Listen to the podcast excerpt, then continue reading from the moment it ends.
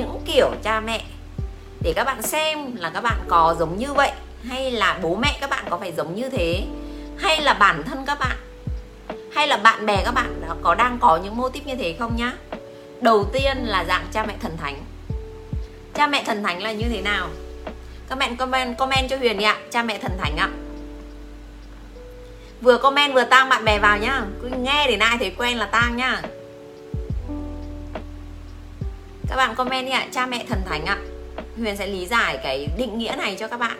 Và cái chủ đề này, cái chủ đề này chúng ta sẽ phải nói chuyện hai ngày cơ. Nhưng mà chúng ta sẽ nhận diện từng dạng cha mẹ qua những câu chuyện. Cảm ơn dương thủy. Comment đi ạ, cha mẹ thần thánh ạ. Ok, cảm ơn nguyệt ngố. Cha mẹ thần thánh là gì? Ở trên ờ, đỉnh núi Hy, trong trong thần thoại Hy Lạp thì có một cái truyền thuyết đó là ở trên đỉnh núi uh, Olympic thì là có có những cái thánh thần. Và những thánh thần đó sẽ trừng phạt những người dân uh, ở Hy Lạp nếu mà người ta làm những việc không đúng. Và trong các cái thần thoại Hy Lạp thì người ta kể rất nhiều câu chuyện. Người thì bị trừng phạt phải đeo đá lên vai người thì bị trừng phạt uh, phải uh, bị uh, bị hiến tế người thì sẽ bị trừng phạt này trừng phạt kia. Thì cái hình ảnh đó nó chính là cái hình ảnh của cha mẹ thần thánh cha mẹ thần thánh là gì? Họ luôn cho họ cái quyền được trừng phạt đứa trẻ. Luôn cho họ cái quyền được trừng phạt đứa trẻ mà không cần lý do. Và vì họ cho đó là đúng, và vì họ cho là họ là người cho con được cái sự sống. Cho nên là họ có quyền có quyền đánh, có quyền mắng, có quyền nói những lời xúc phạm. Đó là một dạng cha mẹ thần thánh. Và vì đứa trẻ đối với đứa trẻ, cha mẹ là cả thế giới là bức tượng đài, là là thánh thần của đứa trẻ. Cho nên nếu như mà phủ nhận cái việc cha mẹ đã đối xử với mình không tốt, thì cái niềm tin trong lòng đứa trẻ cũng sụp đổ. Và bản thân đứa trẻ luôn luôn cảm thấy cái người tồi tệ là mình. Bây giờ huyền sẽ kể các bạn cái câu chuyện. Có có một cái anh này, anh ấy là bác sĩ. Anh ấy là bác sĩ, anh ấy rất giỏi các bạn, giỏi lắm. Nhưng nhưng à, nhưng à, bản thân anh ấy thì luôn luôn rơi vào một cái trạng thái là anh ấy lo âu. Và khi anh ấy lấy vợ thì anh ấy lấy vợ thì anh ấy khi mà vợ nói rằng là khi mà vợ nói rằng là uh, bố mẹ uh, không thích em thì anh ấy luôn luôn phủ nhận cái điều đấy và bảo là bố mẹ rất là tốt có thể là em với bố mẹ chưa hiểu. Và và các bạn biết không? Tức là khi nói về bố lúc nào anh ấy cũng bảo tôi rất tự hào. Tôi là một bác sĩ và bố tôi là một bác sĩ có tiếng. Ông có rất nhiều các cái nghiên cứu về khoa học và tôi rất là nể bố tôi. Và các bạn biết không nhưng khi nhắc sâu về bố thì anh ấy mới kể chuyện là từ bé thì ông thường xuyên có những cái cơn nổi giận cực kỳ vô cớ. À, có những hôm ông về thì ông lôi ông ông lấy cái thắt lưng ra và ông đánh ông đánh. Và huyền có những người bạn là uh, con đi cắm trại về cũng đánh con đi đá bóng về cũng đánh. Và cái việc mà con đi ra ngoài đường ấy bạn ấy còn kể với huyền là vào ngày sinh nhật bạn ấy bị ngã tai nạn. Và bố đến nhìn là bạn ấy bị gãy tay và bạn ấy bị uh, hỏng xe. Thì về bố vẫn tiếp tục đánh bạn ấy. Và các bạn biết không? Tức là bản thân cái anh bác sĩ ấy anh ấy coi bố là một tượng đài anh ấy rất tự hào về bố và khi mà anh ấy nhắc về cái cách mà bố anh ấy giáo dục, anh ấy là đánh đập, anh ấy bằng cái thắt lưng. Và có những lúc rất là vô cớ, thì anh ấy luôn luôn biện minh một câu là, nhưng bố tôi làm như thế là vì muốn cho tôi được ngoan, muốn cho tôi được thành người, muốn cho tôi được tốt. Và các bạn biết không ạ? Và những cái người như thế, họ sẽ luôn luôn trong cái trạng thái rất là dễ bị bồn chồn, rất là dễ bị bất an và và bình thường người ta rất là hiền. Nhưng khi mà người ta cục lên rồi ấy, thì người ta rất là cục và cục giống như kiểu là một đứa trẻ mà bị đánh đập nhiều ấy, thì sẽ có hai dạng. Một là sẽ không phản kháng, hai là sẽ rất là lì lợm và sẽ sẽ dùng cái dùng cái cách nổi loạn, dùng làm ra rất nhiều cái hành động nghịch phá để lôi kéo cái sự chú ý của người cha đó một cách vô thức. Và các bạn các bạn biết là những người đó dù người ta lớn lên, người ta thành đạt, nhưng người ta người ta cảm thấy, lúc nào người ta cũng cảm thấy rất là bất an và người ta sẽ không biết chuyện gì có thể xảy ra sắp đến với mình. Những những đứa trẻ bị bạo hành kiểu như là dạng bị trừng phạt dưới dạng cha mẹ thần thánh ấy, tức là sẽ không biết lúc nào sẽ bị mình bị đánh. Không biết là hôm nay bố về bố có vui không, bố có đánh mình không. Không biết hôm nay mình có bị xỉa sói một cái câu gì không. Hôm nay là niềm vui hôm hay hôm nay là một cái sự buồn. Sự buồn ở bên trong tâm can khi nghe những cái lời nói xúc phạm và và luôn luôn sống trong một cái trạng thái như thế thì đứa trẻ sẽ luôn luôn phát sinh một cái tâm trạng bồn chồn. Và huyền có những người bạn, huyền có những người bạn là bây giờ rất thành đạt. Và lúc nào cứ đến chiều là ngồi khóc. Các bạn biết, thành đạt sống ở nước ngoài, giàu có, cái gì cũng có. Nhưng mà mọi người cứ bảo, thôi cố lên, đừng buồn. Và chị kể là ngày xưa ấy, cứ đến chiều là bố chị đi về, đi làm về. Hôm nào vui thì không sao hôm nào không vui là lôi hết sách vở chị ra cắt hết, xé hết, và lôi chị ra đánh đập. Và không phải lỗi của chị vì mẹ chị là vỡ nợ rất nhiều lần, và bố chị trút cái cơn giận đấy lên chị và các bạn biết rằng là đấy là một dạng cha mẹ cho mình cái quyền thích chửi, thích nói, thích xúc phạm, thích đánh lúc nào thì làm. Không cần phải quan tâm đến cái trạng thái cảm xúc của đứa trẻ đó. Có những lúc thì rất hào phóng, cho con đi ờ, chơi cho con mua cho con cái kem. Và các bạn biết là những cái em bé mà sống với cha mẹ dạng thần thánh như thế, các em ý trong tuổi thơ chỉ đọng lại được một vài cái kỷ niệm đẹp. Đó là lúc mà bố mẹ có thể vui vẻ và nói chuyện với mình. Còn lại là những trận đòn, còn lại là những cái những cái lời nói làm đau đớn. Và lớn lên vẫn thành đạt giống như anh bác sĩ, quay lại anh bác sĩ. Anh ấy nhận thấy anh ấy cũng bạo hành lại vợ anh ấy, và lúc đấy là vợ chồng sắp ly hôn rồi. Các bạn biết rằng là thường ấy, khi mà chúng ta lớn lên trong một cái gia đình mà có những cái vấn đề như thế, nó sẽ tác động đến cái cách mà chúng ta hành xử khi chúng ta lớn lên. Bản thân anh ấy là quen cái việc bị bị không biết là lúc nào sẽ bị đánh. Và anh ấy sẽ dùng cách bảo vệ mình bằng cách là anh ấy đi làm rất là xa, anh ấy không ở gần bố mẹ. Và và luôn luôn biện minh bố, nhờ bố tôi mới có ngày hôm nay. Nhưng thực ra anh ấy bạo hành lại vợ anh ấy.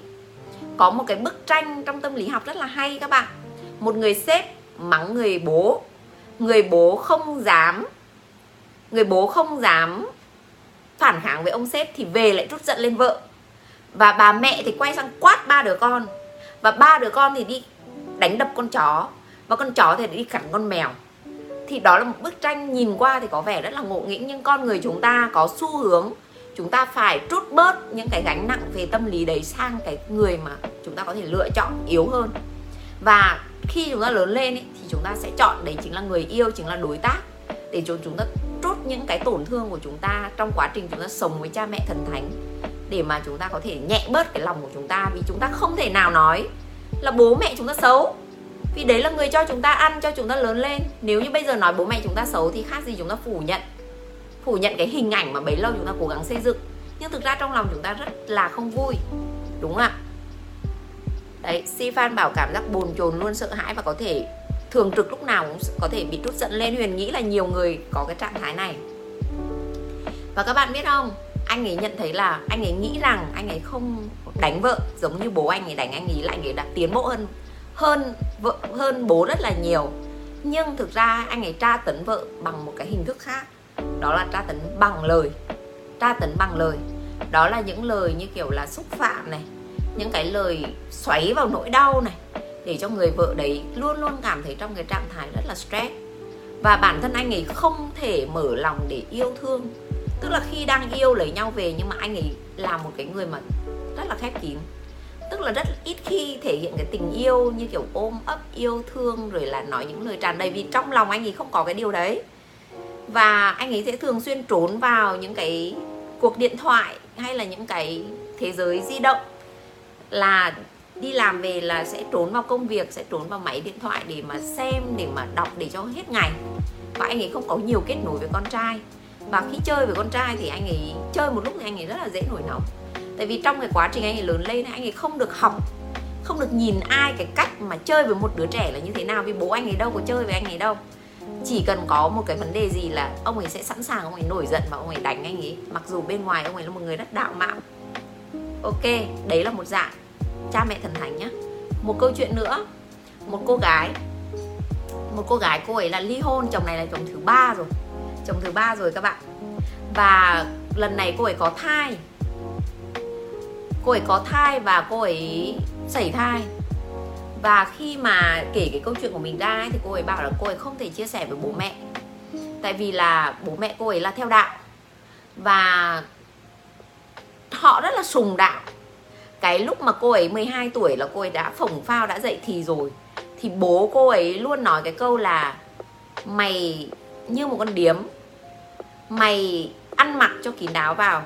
Mày đi ra ngoài như thế đừng có bôi tro rắc trấu vào mặt tao và và các bạn biết không, bản chất của những đứa trẻ khi mà luôn luôn bị phủ nhận như thế, thì thì ban đầu đứa trẻ đó sẽ khép kín mình lại, sẽ sẽ khi mà nghe ai nói mình là như một con đĩ, con điếm, thực sự là đối với một bé gái mới lớn, cảm thấy như cơ thể mình là một cái thứ bẩn thỉu ấy. Và bạn, và cái cô bé đấy lớn lên thì cô ấy rất là phồng phao và nhà đó thì luôn luôn nhắc về cái việc là, tức là cô ấy chỉ cần con trai thích mà đứng ngoài cửa huýt sáo ấy, là bố cô ấy đã sẵn sàng nói với cô ấy những cái từ như mày là cái loại lẳng lơ, mày à, đừng có mà mới nứt mắt ra đã yêu đương, làm những cái trò bẩn thỉu vân vân, tại vì họ là những người theo đạo và có đâu đó họ cực đoan, họ cực đoan. Và năm 15 tuổi thì cô ấy phản kháng bằng cách là cô ấy ngủ với cả một cái người con trai và có thai. Và khi biết đến cái chuyện có thai thì bố mẹ cô ấy sụp đổ và đem cô ấy đi phá thai. Và từ đó trở đi thì bố mẹ cô ấy giống như một cái đài cassette bị hỏng ấy. Bất kỳ cô ấy làm một cái gì thì luôn luôn nói là tất cả là do cái lần mày phá thai đó. Tại vì mày mà tai họa, tại vì mày mà xấu hổ, tại vì mày mà tao bọn tao không thể ngẩng mặt lên nổi. Tổn thương đúng không các bạn? Đây, rất nhiều người đồng cảm đây này rất nhiều người đồng cảm tại vì huyền nghĩ là câu chuyện này không chỉ các bạn đâu mà à, không chỉ cái câu chuyện huyền kể một người đâu mà rất nhiều người cũng đã gặp cái tình huống này. Tại vì những người bố người mẹ đó sợ sợ rất nhiều thứ cho nên phóng chiếu cái điều đó lên con. Và cho mình cái quyền mình là cha mẹ thần thánh mà. Mình là một người đẻ ra nó mà mình có quyền làm gì với nó cũng được. Và nói với con mình cái lời như thế các bạn biết đối với thanh thiếu niên mới lớn nghe những cái lời như là ờ, uh, đĩ điếm rồi là um, ghê tởm rồi là mày làm bố mẹ xấu hổ. Thực sự là đứa trẻ cảm thấy rất hoang mang. Tại vì là ô mình mình tệ vậy sao? Uh, cái sự xuất hiện của mình làm cho bố mẹ cảm thấy khổ khổ vậy sao? Và và và các bạn biết là những người con gái đó khi nổi loạn xong và đến bây giờ cô ấy lấy chồng rồi cô ấy hết đời chồng này đến đời chồng kia và mỗi lần có chuyện gì xảy ra thì bố mẹ cô ấy lại ngồi hai bên lại chỉ trích là tại vì mày, tại vì cái lần phá thai đấy vân vân và vân vân. Thì các bạn thấy không? Cái chuyện bố mẹ tác động đến chúng ta không chỉ khi mà chúng ta còn bé, mà khi chúng ta lớn lên. Và do người ta sai cách, thì cuối cùng cuối cùng cuộc đời của đứa con đó, nếu như bản thân đứa con đó không được nghe cái cách hay là những cái người có tư tưởng tích cực, thì ảnh hưởng rất là nhiều tại vì là bản thân cái người con gái đó khi mà lớn lên lấy chồng ấy, thì luôn luôn cảm thấy bản thân mình không xứng đáng với một điều tốt đẹp gì cả. Không xứng đáng, cho nên khi người ta cảm thấy không xứng đáng ấy, và người ta không thể nói bố mẹ mình ấy, thì người ta sẽ trút cái đó lên cái đối phương, đúng không? Chúng ta vừa nghe câu chuyện bức tranh rồi. Chúng ta sẽ quay sang chúng ta đổ lỗi đấy lại cho chồng, đổ lỗi đấy lại cho con, và chúng ta rất dễ bộc ra cái cơn tức giận của chúng ta. Cái cơn tức giận nó thể hiện cái việc là chúng ta đang cực kỳ nhiều nỗi đau ở bên trong. Đó là một câu chuyện. Và huyền nghĩ cái câu chuyện này ở việt nam cũng nhiều. Khi mà khi mà mọi người nhất là cái thời bố mẹ chúng ta nhất là huyền là thời 8x ấy mà khi huyền nhớ cái hồi huyền lớp 2, lớp 3 gì đấy là đã có các anh đi ngang nhà xong ném hoa vào. Không biết các bạn có có những kỷ niệm như thế không? Và huyền nhớ trong bữa cơm là bố huyền cũng nói những cái lời mà huyền cảm thấy rất là tổn thương. Tại vì lúc đấy mình cũng mình cũng ngoan mình cũng lo học mà. Mà huyền đến giờ huyền vẫn nhớ mãi huyền vẫn nhớ mãi. Không tệ như cái câu chuyện của bạn vừa kể. Đó. À, cảm ơn thảo. Đúng rồi câu chuyện trong cuốn cha mẹ độc hại. Đúng đấy thảo vì chủ đề của chúng ta hôm nay là cha mẹ độc hại và cha mẹ cân bằng mà. Cho nên là cô đang hướng cho các bạn ý về những cái tài liệu như vậy. À, chào thảo rất là lâu rồi gặp thảo ok đấy là một câu chuyện mình muốn kể với các bạn. Câu chuyện tiếp theo câu chuyện tiếp theo.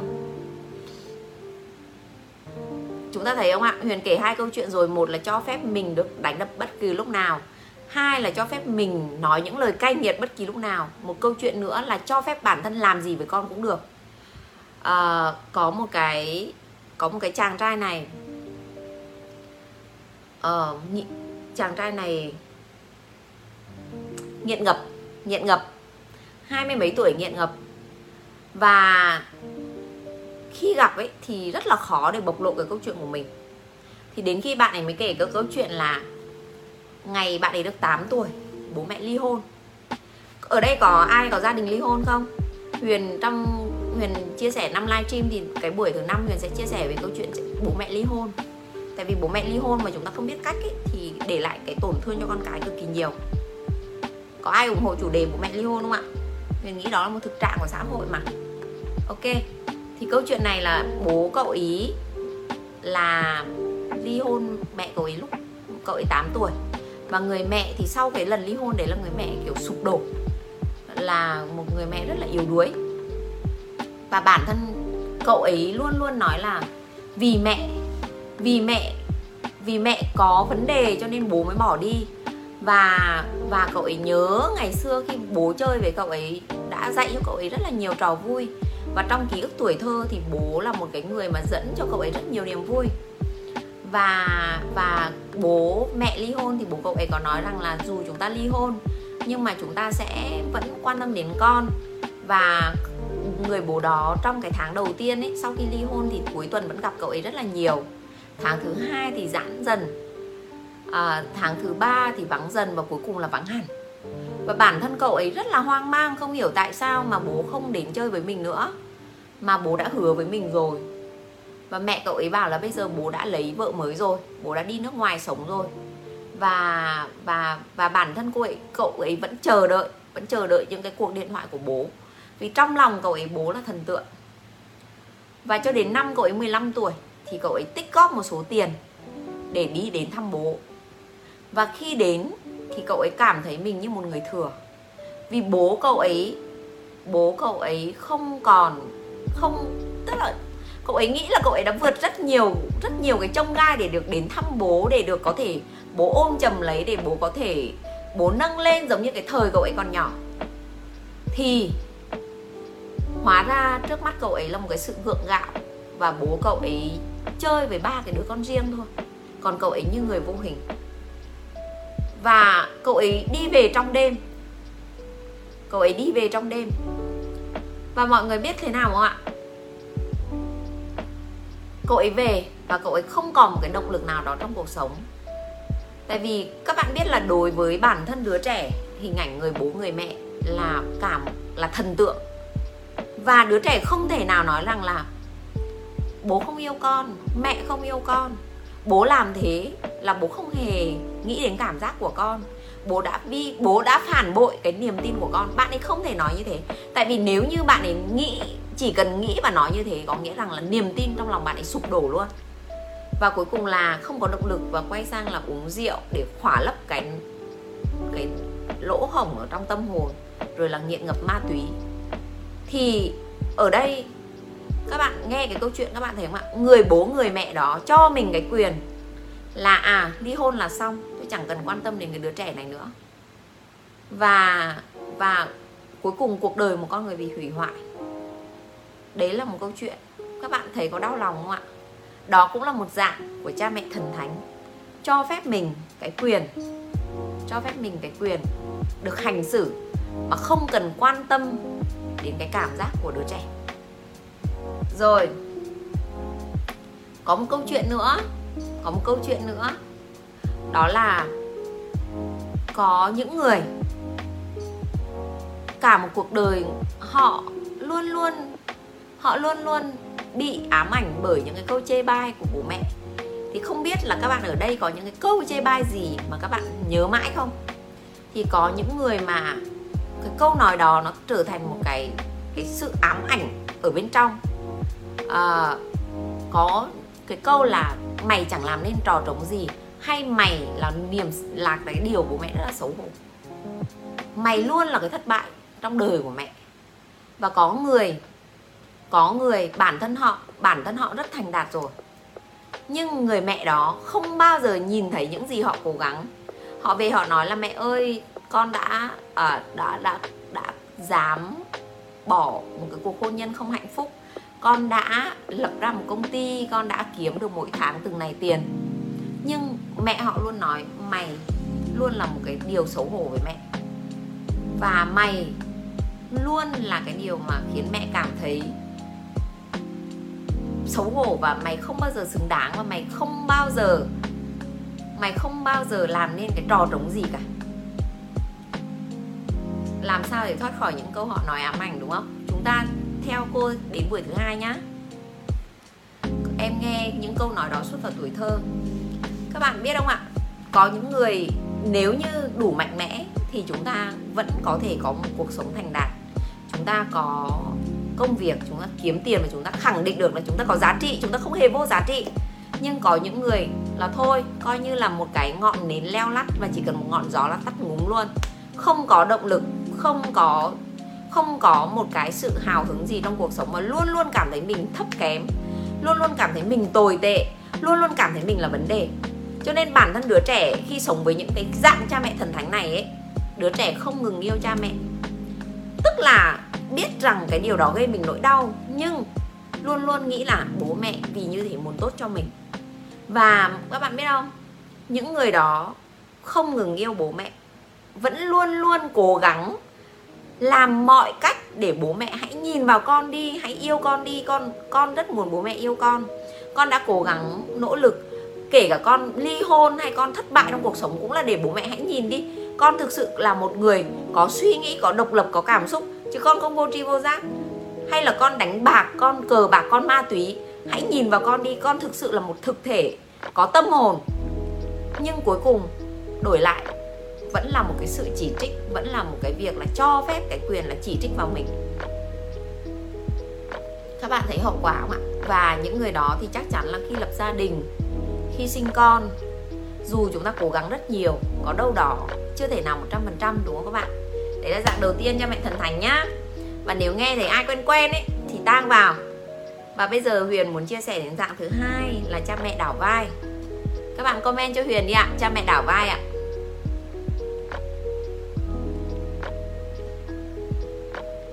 Cha mẹ đảo vai các bạn. Cha mẹ đảo vai là như thế nào ạ?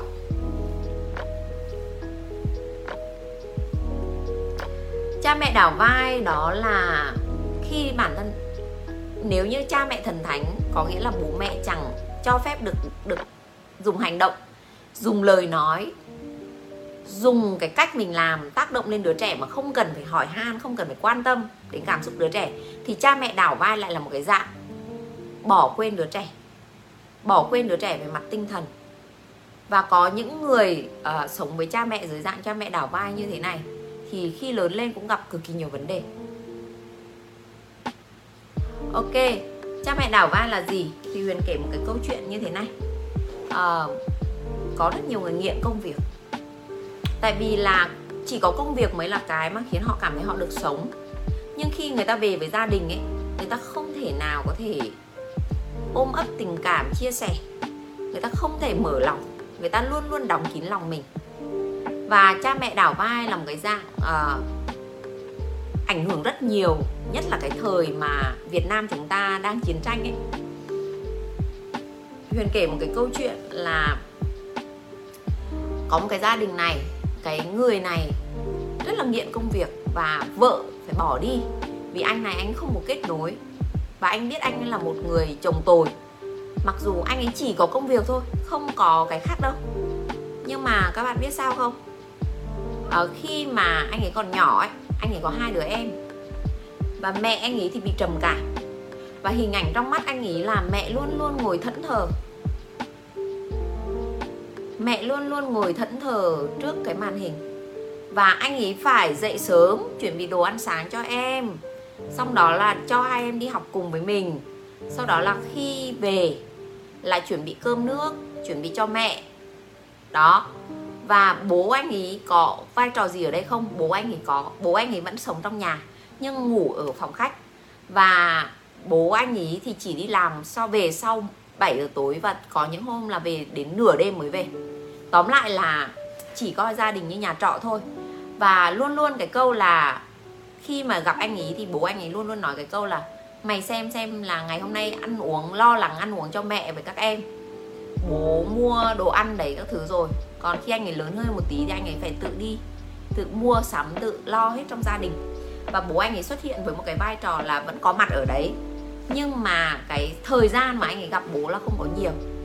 Và sau này khi anh ấy lớn lên thì thường xuyên là những cuộc điện thoại là bố gọi là mày về để mày động viên mẹ mày đi, mẹ mày đang buồn. Và đứa trẻ đó cả một tuổi thơ cho rằng là chỉ cần mình có ích cho bố, có ích cho mẹ, có ích cho em là mình có giá trị. Cho nên mình sẽ cố gắng hết sức. Cố gắng hết sức sức của một đứa trẻ. Một đứa trẻ sinh ra không phải để làm những cái việc đó các bạn. Đứa trẻ sinh ra trong những năm tháng đầu đời, đứa trẻ có một cái đặc quyền là đứa trẻ được sống để học những thứ lo cho bản thân mình thôi. Và chưa phải nghĩ nhiều đến những cái kết quả to lớn hơn. Nhưng bố mẹ đảo vai là gì? Là đặt lên vai đứa trẻ đó những cái trọng trách mà đáng lẽ ở cái tuổi đó đứa trẻ chưa phải gánh và có rất nhiều người lớn lên với một cái vai trò là mình nhìn rất là đảm đang, rất là sốc vác, rất là độc lập. Nhưng bản thân họ họ họ không bao giờ cảm thấy rằng là, không bao giờ cảm thấy mỗi mình họ là đủ. Và huyền có một câu chuyện nữa muốn kể cho các bạn. Đó là có một cô bé này học đại học ngoại thương. Từ bé là bố thì bị nghiện, mẹ thì là bố bị nghiện vào tù mẹ thì, vào trại cai nghiện, mẹ thì ờ, mở quán cà phê. Và mỗi lần mà mẹ thất tình thì mẹ lại gọi cô này đến để chia sẻ. Và cô này lại phải, kiểu, tư vấn cho mẹ là nên như thế nào với bố của mình. Còn bố thì nghiện, nên là sống như một đứa trẻ. Cứ vài ba tháng thì được về thăm ông bà, thì bố lại chở, bạn ấy lại chở bố đi chơi. Và và giống như là bạn ấy là bố, là mẹ để lo cho người mẹ đó và lo cho người bố đó, là lo luôn cho ông bà. Bé thì khôn hồn im lặng, đừng có khóc. Đói thì tự biết lục đồ mà ăn, lớn thì tự biết mà học. Học xong đỗ được ngoại thương thì anh bảo, ôi, cái con bé này bố nghiện. Mẹ thì ờ, như thế, mẹ thì không ra gì, thế mà vẫn học được ngoại thương. Và các bạn biết không ạ? Cô bé đó là không, chúng ta có thể nói ổi khen nhưng bản thân người đó, người ta không hạnh phúc đâu. Trong sâu thẳm, họ luôn luôn phải cố gắng.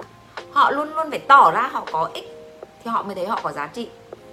Và nếu như cái người đối diện mà không có tồn tại, thì họ sẽ luôn luôn cảm thấy cái sự xuất hiện của họ là thừa thãi, họ không có giá trị. Tại vì họ không được dạy.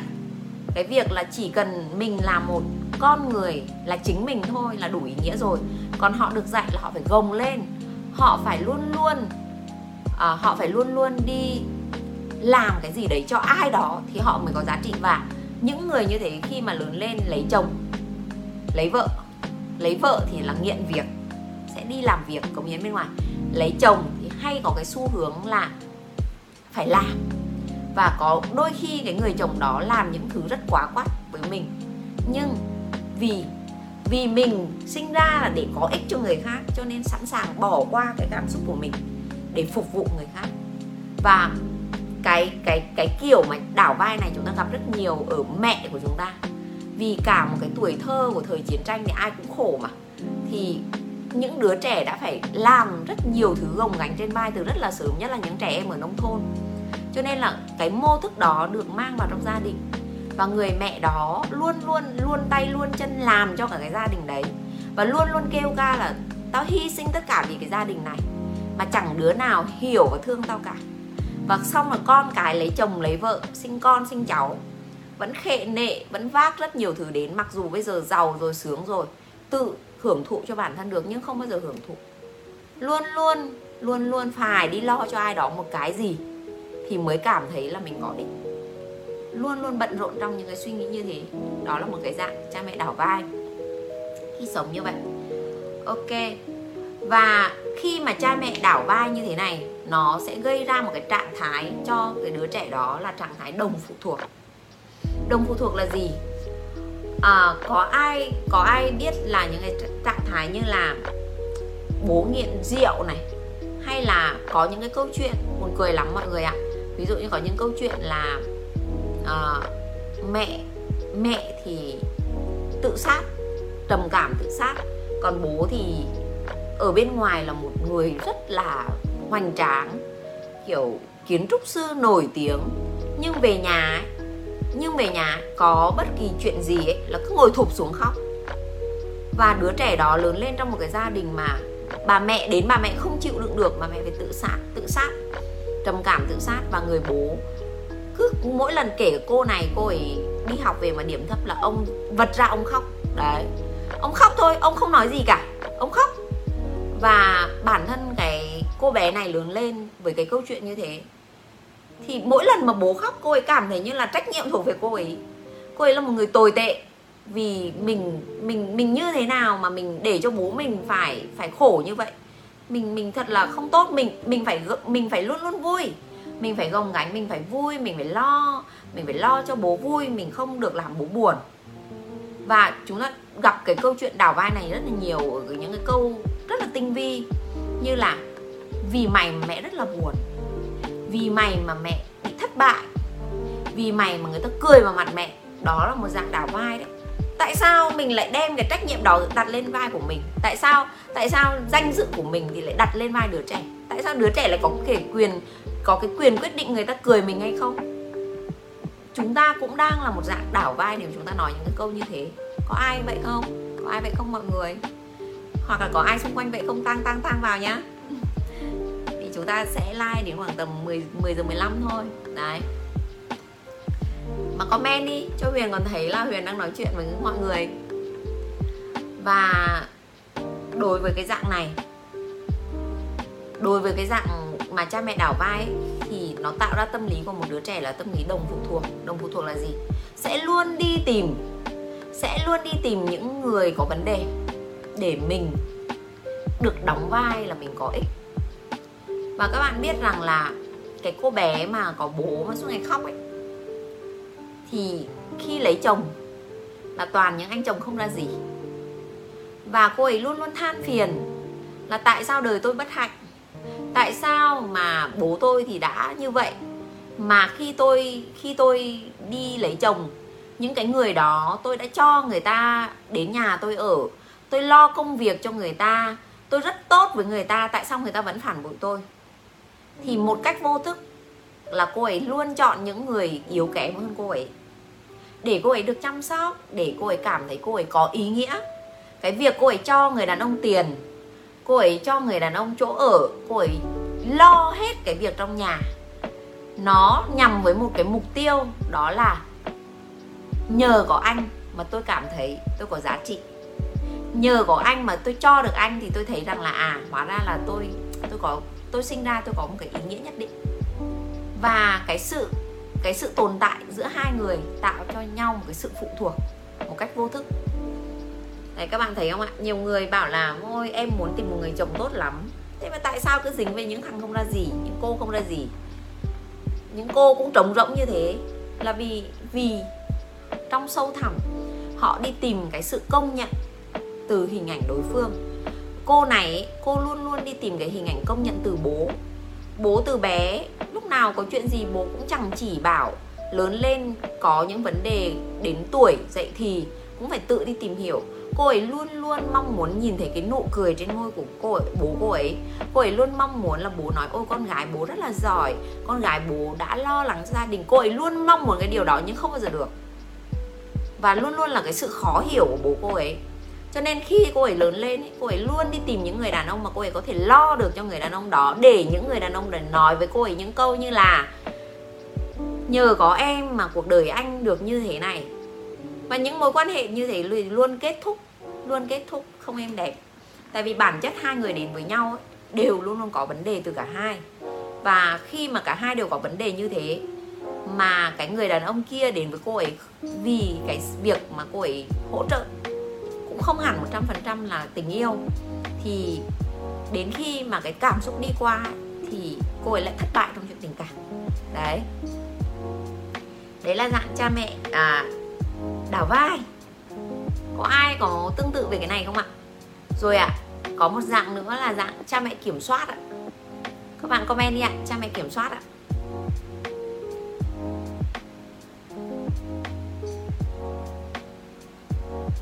Kiểm soát thì uh, sẽ có dạng kiểm soát một cách rõ ràng tức là lớn rồi vẫn đến nhà vẫn kiểm soát vẫn xen vào mọi quyết định của mình.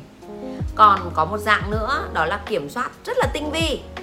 Họ sẽ không nói ra đâu nhưng họ sẽ điều khiển con mình làm theo ý mình. Cái dạng cha mẹ kiểm soát ấy cái điều mà họ sợ nhất là con họ độc lập. Cho nên ấy khi bé là họ làm hết cho con họ luôn. Và khi mà con nói con muốn lấy chồng, lấy vợ hay con sống xa mình ấy, bản thân họ rất là sợ. Cái việc mà con cái độc lập, đồng nghĩa với việc là họ bị chặt mất tay mất chân, chính họ cũng không biết đâu. Tại vì họ vẫn nghĩ là sao đến mức đấy? Tôi vẫn yêu con tôi mà. Các bạn biết là có những dạng cha mẹ kiểm soát theo kiểu là nhẹ thì là nếu con mà hư là mẹ sẽ cắt tiền tiêu vặt của con. Nếu con mà hư mẹ không nuôi con nữa tức là mình dùng những cái đe dọa để mình kiểm soát cái hành vi của con theo ý mình. Nếu con mà không nghe lời mẹ mẹ không yêu con nữa, thì đứa trẻ đứa trẻ sẽ cảm thấy rất mâu thuẫn. Mẹ mình lúc thì rất yêu mình, lúc thì rất là kinh khủng với mình. Hay là có những cái dạng là, có những cái dạng cha mẹ. Và và khi sinh lớn lên những cái đứa trẻ đó không thể trưởng thành được. Có một cái cô này, bố cô ấy rất là giàu thế mọi người phải biết là cái tâm lý con người nó không liên quan đến chuyện kiếm tiền nhá. Kiếm tiền là một chuyện thành công là một chuyện cái hạnh phúc là một chuyện. Đấy. Thì à, bố cô này là rất là giàu và cô ấy lớn lên thì cô ấy yêu. Bản thân cô ấy từ bé đến lớn từ cái quần lót từ cái áo từ cái ăn mặc từ cái học cái gì là bố mẹ cô ấy quyết định hết. Và khi cô ấy lớn lên thì bản chất đứa trẻ mà bị kiểm soát thì sẽ có hai xu hướng. Một là nổi loạn để phá vỡ cái mô thức đó. Hai hai là sẽ sống như thế làm theo những gì như một con rối. Và sẽ sẽ phải khỏa lấp bởi những cái, cái thứ độc hại khác như là rượu hoặc là những thứ khác hoặc là đổ lên người con mình. Thì ở đây bản thân cô này ấy, thì cô yêu một anh rất là bình thường. Đấy yêu anh này là cũng ngoài cái kiểm soát cha mẹ cô ấy rồi. Và cái hồi yêu anh này là bố mẹ dọa là yêu là bố mẹ cắt hết tiền tiêu vặt nhưng cô ấy vẫn yêu vẫn lấy và mọi người biết không ạ? Cô ấy lấy là một cái sự nổi loạn để cho cha mẹ biết rằng là à trong bên trong cô ấy vẫn có những cái sự phẫn nộ nhất định. Và bảo yêu anh này thì không hẳn nhưng mà cô ấy lấy là vì lúc đấy cô ấy trong vô thức là cô ấy muốn muốn như vậy muốn có một cái lời khẳng định về bản thân mình. Và nhưng cái cái nổi loạn này nó không đủ mạnh. Rồi thì cô ấy với chồng lại vào trong công ty của bố để làm. Và bố cô ấy lúc mà vui ấy, thì có thể cô ấy một cái ô tô. Nhưng mà khi mà không vui ấy, thì ông cắt hết. Và bản thân cô ấy cả một cuộc đời thì cô ấy nói cái từ là tôi luôn cảm thấy không thể nào làm vừa lòng bố tôi được.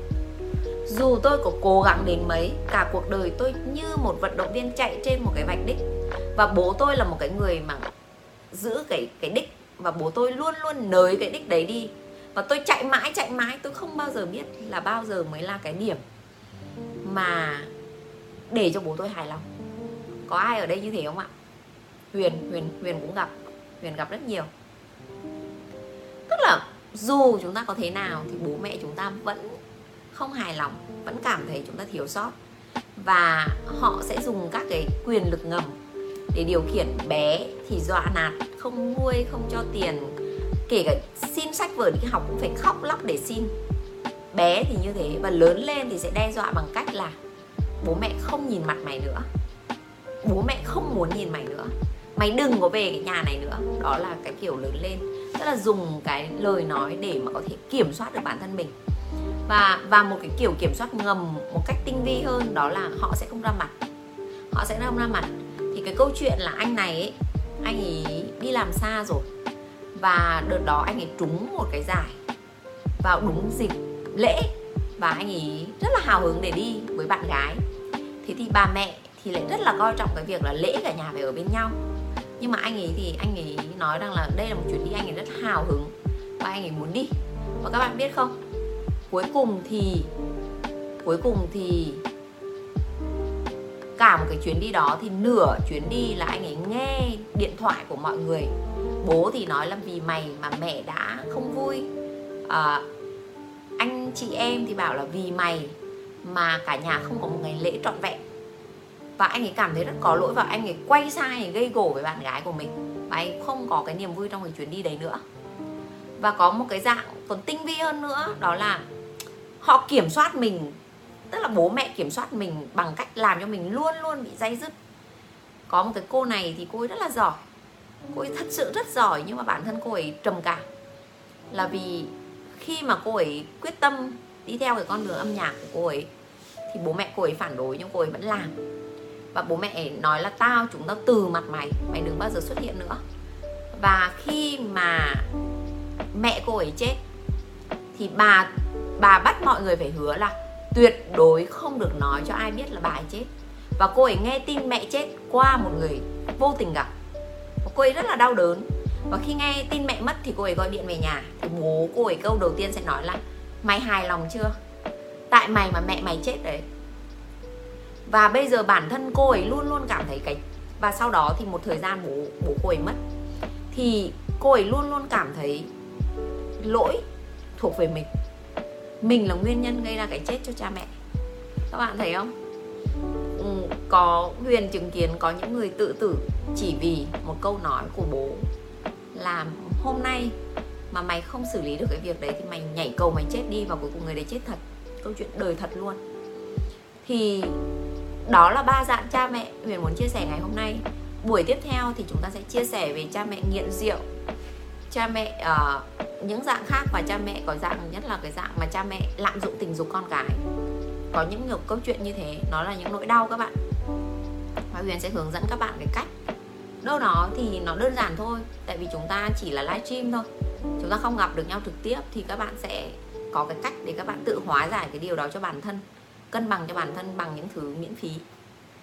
Và các bạn thấy không? Bản thân đứa trẻ luôn luôn phải tự tự hợp lý hóa các cái hành động, lời nói của cha mẹ. Luôn luôn phải tự phủ nhận phủ nhận mình, phủ nhận chính mình vì có như thế mới bảo vệ được hình ảnh của cha mẹ ở trong lòng mình.